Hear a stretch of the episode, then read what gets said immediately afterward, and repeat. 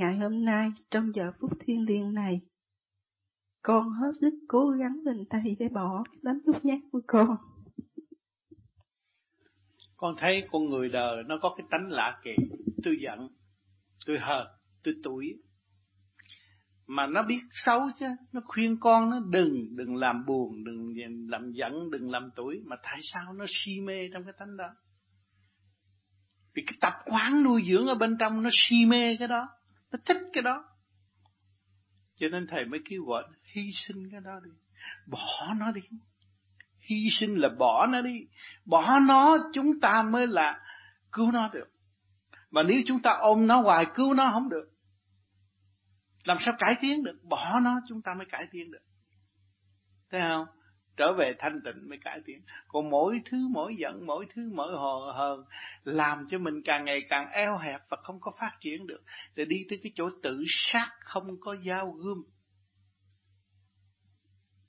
Đau khổ vô cùng. Cho nên mọi người phải biết, hy sinh tánh hư tật xấu mới có cơ hội trở về với bến giác. Được tự do khai triển tâm linh, nó mới đạt tới cái chỗ sang suốt, cởi mở mà con có cái đại nguyện đó quý lắm. Con phải nhớ. Lấy kỹ thuật nào để mở? Ngày hôm nay đã sẵn sàng cho con khuyên con đi Phật. Và thầy đã bỏ công liên tục trong hạnh hy sinh để cho con thấy. Nghe thầy niệm Phật cho con nghe. Thầy phục vụ còn hơn mẹ sanh con ra.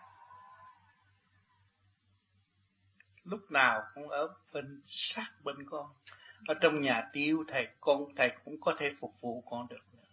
Con muốn lúc nào thầy ở bên lúc đó. Con mới thấy cái hạnh hy sinh.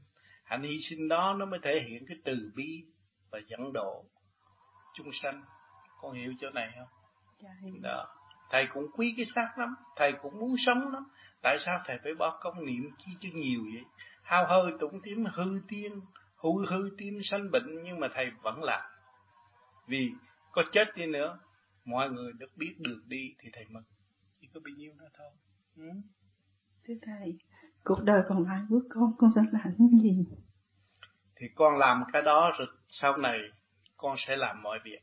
Cái đó là một việc cho tất cả mọi việc. Cái mà thầy đang nói đây và thầy đang làm đây là bước đường của các con sẽ nói và sẽ làm.